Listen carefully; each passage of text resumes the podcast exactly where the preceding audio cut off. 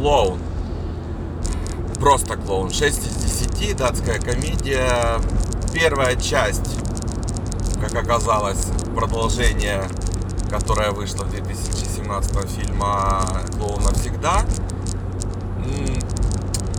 Ну, странно, могу сказать, что продолжение для меня оказалось смешнее, чем э, оригинал. Как-то в продолжении, во-первых, ш- шутки, юмор, ну, взрослый, однозначно взрослый, и не, не каждого, может, даже он зайдет.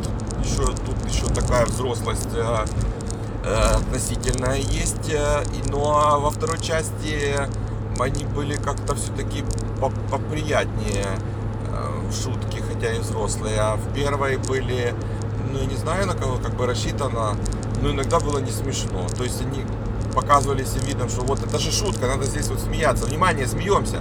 А ну как бы и, и не смешно сильно. То есть приключения приключениями, все это классно и хорошо. Опять же, сравнивая со второй частью, э, второй как бы не было даже особых приключений. Вот. А здесь и природа, и каноэ, и тебе разные люди, такой road movie как бы. Но, ну, моментами, да и как даже и моментами не могу сильно назвать. Вот не могу вспомнить, что, что именно там меня зацепило, и с какого момента я там смеялся сильно.